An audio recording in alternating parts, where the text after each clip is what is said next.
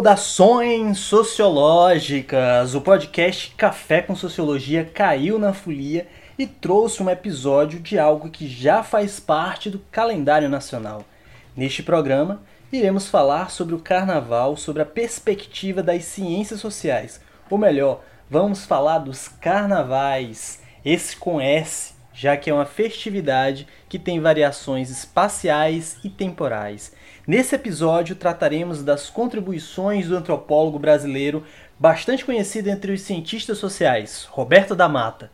Antes de tudo, precisaremos compreender o que é e de onde vem o carnaval.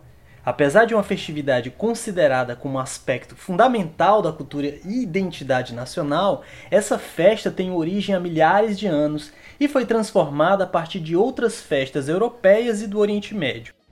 Os primeiros registros de festas semelhantes ao carnaval ocorreram na Mesopotâmia, lá pelo século XV a.C. Na ocasião, a tradição do uso de máscara vem dos assírios, que se aproveitavam do anonimato delas para cair nas extravagâncias do momento, de modo a se esquivar das consequências sociais vinculadas à sua identidade. Nessas festividades, era comum apenados, condenados à morte teriam um dia de rei e extravasar antes de serem executados. Você vai ouvir a música Rei do Carnaval de Ivan Lins, que trata dessa inversão da hierarquia social que é característica do carnaval. Rei chegou e atrás dele o povo inteiro. O rei mandou nem ligar pro rei guerreiro e o povo em bando fez se chama seu comando e a cidade iluminou. O rei chegou porque o povo é o rei primeiro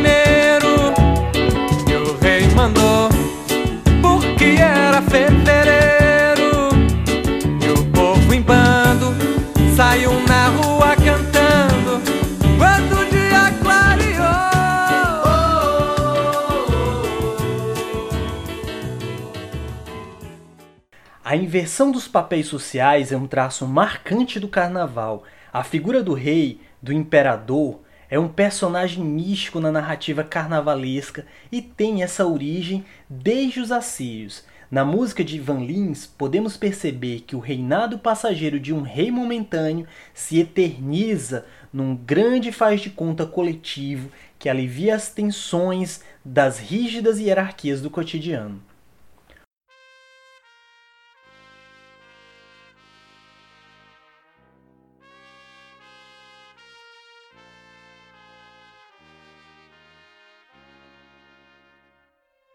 O ato de extravasar no carnaval também tem relações com festas da cultura greco-romana em torno do século II a.C. O culto a Baco, versão romana de Dionísio, tinha como tributo a bebida, o sexo e os banquetes como uma forma de reverência divina.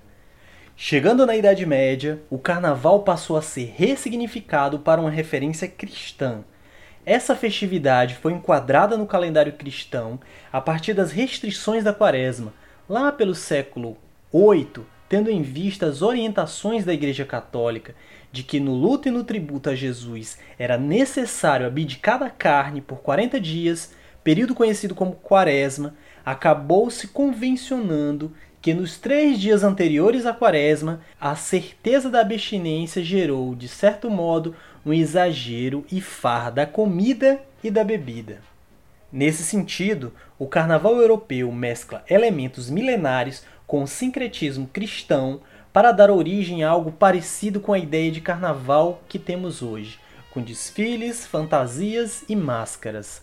A música Máscara Negra, interpretada por Dalva de Oliveira, traz alguns desses personagens históricos medievais, além de remeter à ideia de camuflagem de identidade por meio do uso da máscara.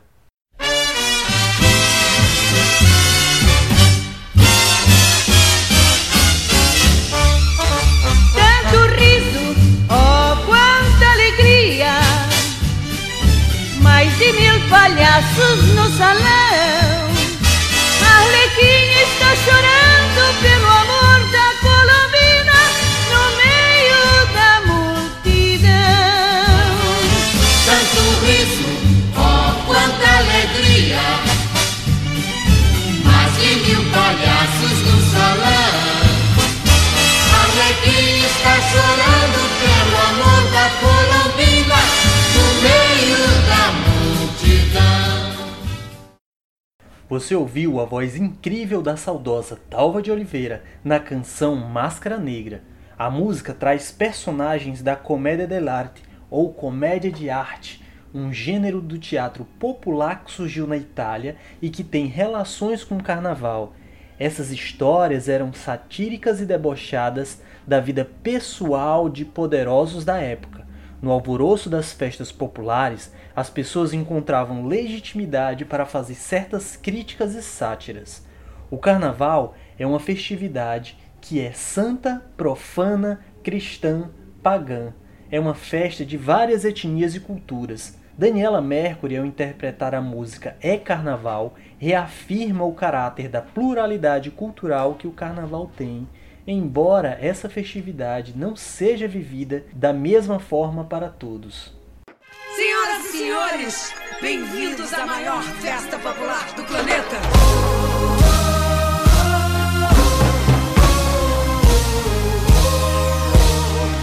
Sou de fevereiro, canto meu país.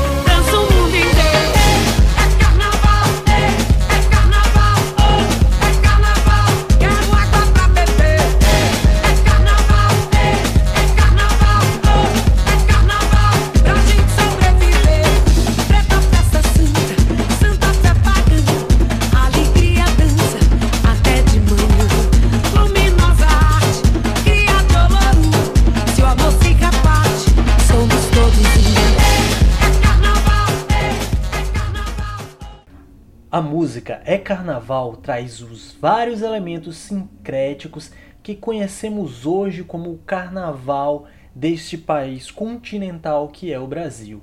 Ele traz elementos comuns das várias culturas que é a abundância, e isso é celebrado por várias matrizes culturais aqui do Brasil. Os portugueses mantiveram a tradição do, do carnaval por milhares de anos e assim essa festividade foi trazida como legado para terras brasileiras. Por aqui, esse festival ganhou uma dimensão nacional e identidade própria, transformando-se cada vez mais.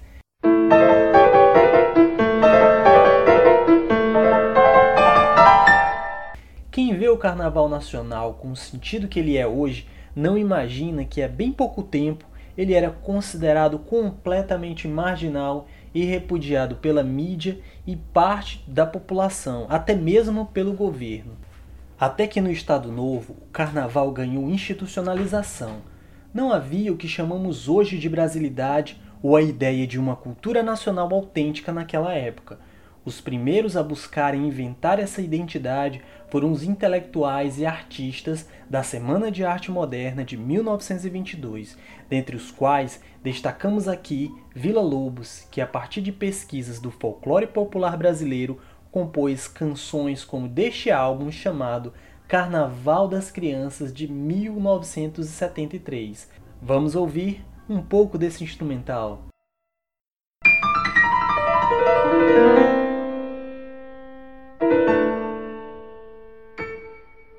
No entanto, retornando ao Estado Novo, foi com a instauração desse Estado que essa festividade carnavalesca foi adotada como parte integrante de uma recém e criada identidade nacional coletiva, cuja invenção se deu por circunstâncias dessa criação desse novo Estado. A gênese da brasilidade mesclou o carnaval com aspectos militaristas do Estado Novo, dando origem aos desfiles que temos hoje. Da Mata destaca que, além dos aspectos militares, há elementos católicos da procissão. O corporativismo do Estado Novo influenciou o carnaval. As escolas de samba que recebiam recursos passaram a ser mais ponderadas nas críticas, retirando um pouco da característica satírica tão marcante do festival. O centralismo, traço marcante do Estado brasileiro, é totalmente rompido na ocasião do carnaval as normas sociais rígidas dão lugar à flexibilidade dos papéis e vivências fantasiosas de subjetividades as quais seriam praticamente impossíveis na rotina convencional. Nesse sentido, o carnaval remete a, abre aspas, liberdade decorrente da suspensão temporária das regras de uma hierarquização repressora da mata. Isso pode ser chamado como inversão social. Para da Mata, abre aspas, no carnaval há lugar para todos os seres, tipos, personagens, categorias e grupos, para todos os valores. Forma-se então o que pode ser chamado do campo social aberto, situado fora da hierarquia, talvez limite na estrutura social brasileira. Fecha aspas. Roberto da Mata faz essa explicação sobre o carnaval brasileiro, trazendo os elementos do desfile militar que foi incorporado no Estado Novo, da bateria que lembra o som militar e dos aspectos católicos da procissão. Cabe destacar que o carnaval vai muito além disso e que o aspecto da crítica ao universo social e política encontra meios e subterfúgios de se expressar. Um exemplo claro disso é a música Eu Quero Botar Meu Bloco na Rua, música com forte teor crítico ao governo ditatorial de Médici em 1973. Vamos ouvir essa belíssima canção do Sérgio Sampaio.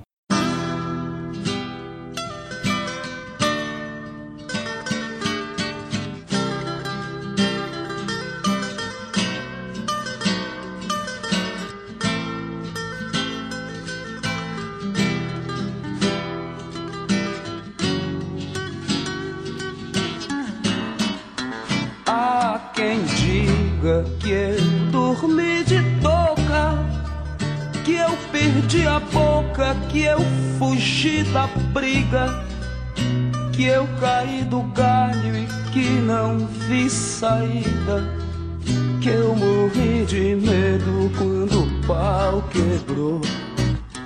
Há quem diga que eu não sei de nada que eu não sou de nada e não peço desculpas. Que eu não tenho culpa, mas que eu dei bobeira. E que Durango Kid quase me pegou. A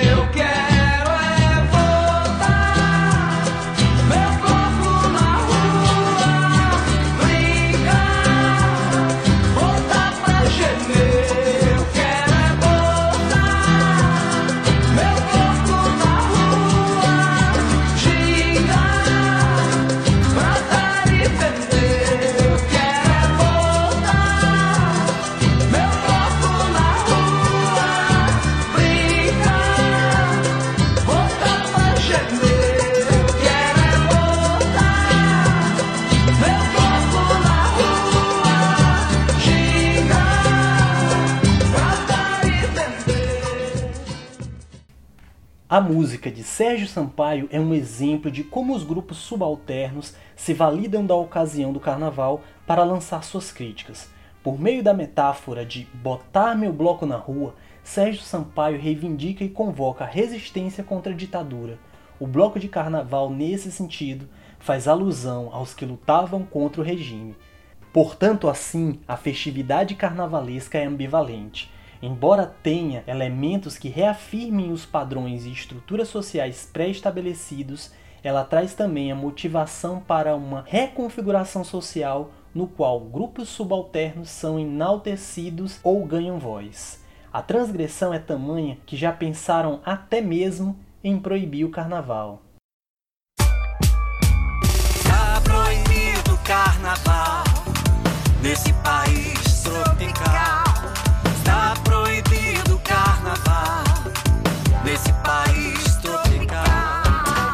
Tô no meio da rua, tô louca. Tô no meio da rua sem roupa. Tô no meio da rua com água na boca. Vestida de rebeldia, provocando a fantasia. Tô no meio da rua, tô louca. Tô no meio da rua sem roupa. Ah, é? Tô no meio da rua com água na boca. Vestida de fantasia, provocando a rebeldia. Minha alma não tem tampinha, minha alma não tem roupinha, minha alma não tem caixinha, minha alma só tem assim. Minha alma não tem tampinha, minha alma não tem roupinha, minha alma não tem caixinha, minha alma só tem assim. A mulherada comandando a batucada, o trio elétrico cantava, libertando a multidão. Frevo fervindo no galo da madrugada, Pernambuco não parava de fazer revolução. Filhos de Cândido, a na resistência, um caboclo era soldado no Brasil da independência. No crocodilo Stonewall estou aqui. No carnaval beijando frio. Salvador é a nova Grécia. Quilombola, Tupinamba, o corpo é meu, ninguém toca. bota pra Caruru. Iemanjá lá no sul. Vai de rosa ou vai de azul. Você ouviu a música Proibido Carnaval de Daniela Mercury e Caetano Veloso.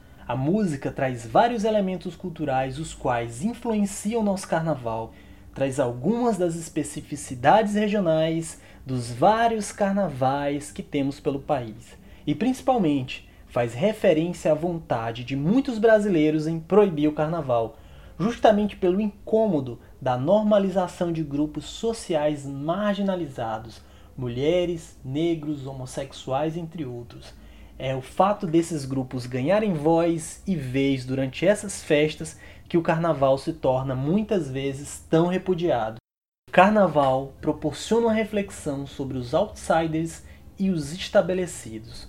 Um personagem central na narrativa carnavalesca brasileira é o malandro. É um sujeito que está no limbo porque nem segue as riscas a norma social e também porque ele é excluído e prejudicado por ela. Mas nem por isso ele a nega completamente a ponto de se tornar um criminoso.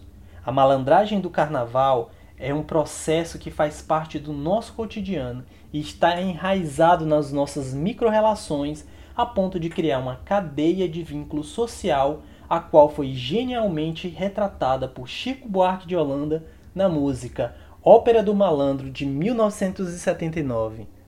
O malandro, na dureza, senta à mesa do café, bebe um gole de cachaça, acha graça e dá no pé.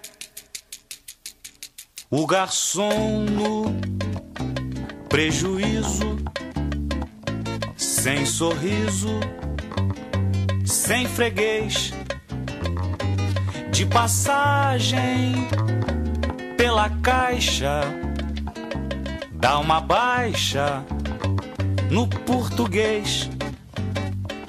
O galego acha estranho que o seu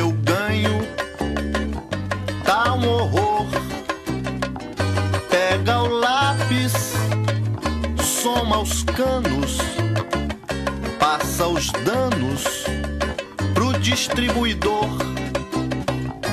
Mas o frete vê que ao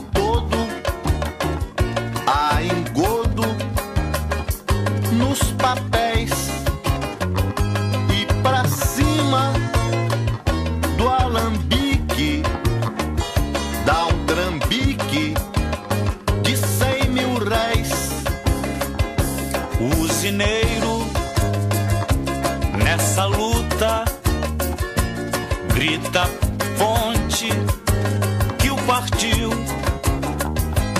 Não é idiota. Trunca nota. Lesa o banco do Brasil. A música Ópera do Malandro de Chico Buarque mostra o quanto a malandragem é um aspecto visceral na sociedade brasileira e como ela cria uma cadeia hierárquica e complexa, além de sistêmica. Devido à complexidade hierárquica e de pessoalização das relações, o malandro usa artifícios da pessoalidade para lidar com essas regras sociais. No sentido amplo, o carnaval é uma forma de malandragem. Para Roberto da Mata, carnaval foi domesticado de modo que os ricos e pobres deixam esses estados temporariamente para assumir a mística de nobres. Abandonam-se assim o satírico por meio do que já foi dito como trégua social. Não se sabe até quando vai durar essa trégua. Quem imaginou o dia que essa trégua vai acabar foi Wilson Neves com a canção O Dia que o Morro Descer e Não For Carnaval. Ouça com atenção essa canção.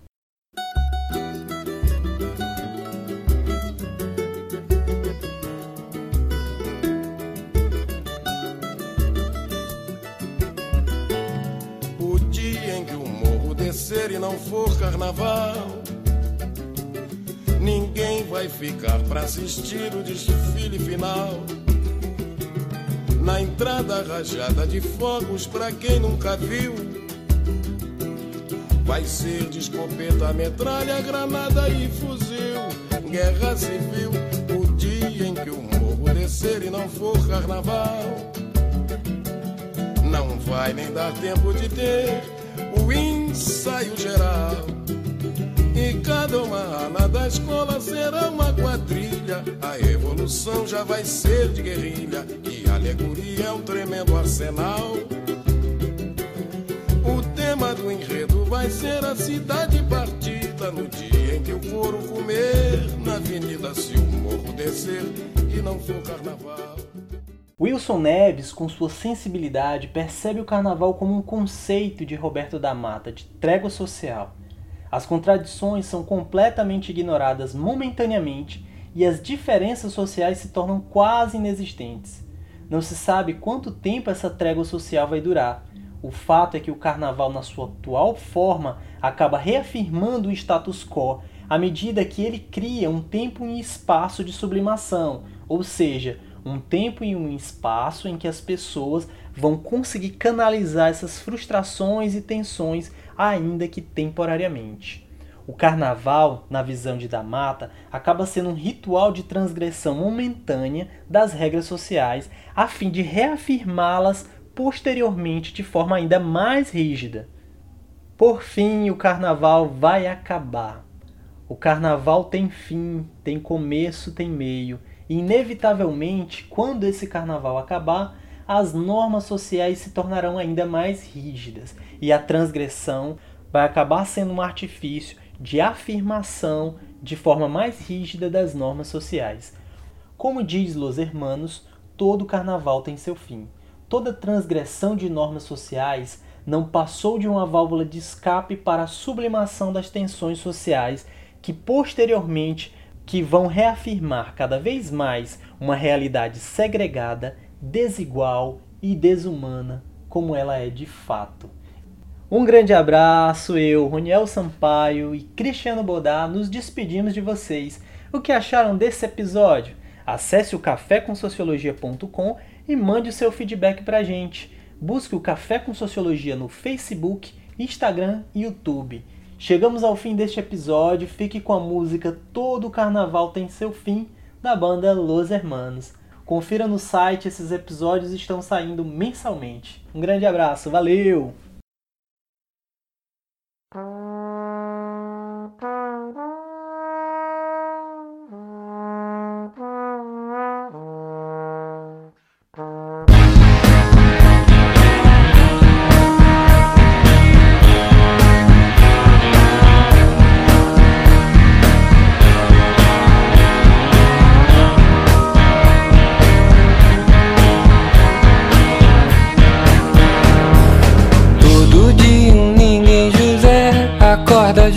Já deitado todo dia ainda de pé.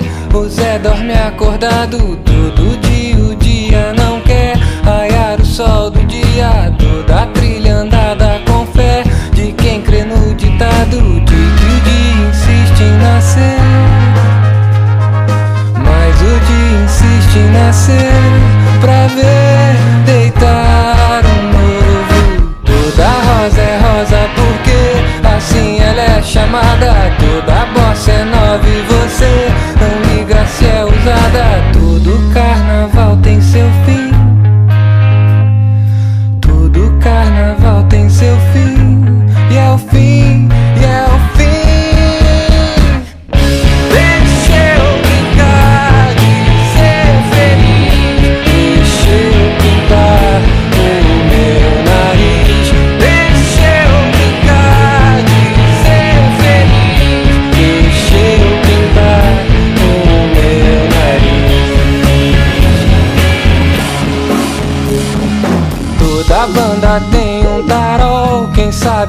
não toco. Todo samba tem um refrão Pra levantar o bloco. Toda escolha é feita por quem Acorda já deitado. Toda folha elege um alguém Que mora logo ao lado. E pinta o estandarte de azul.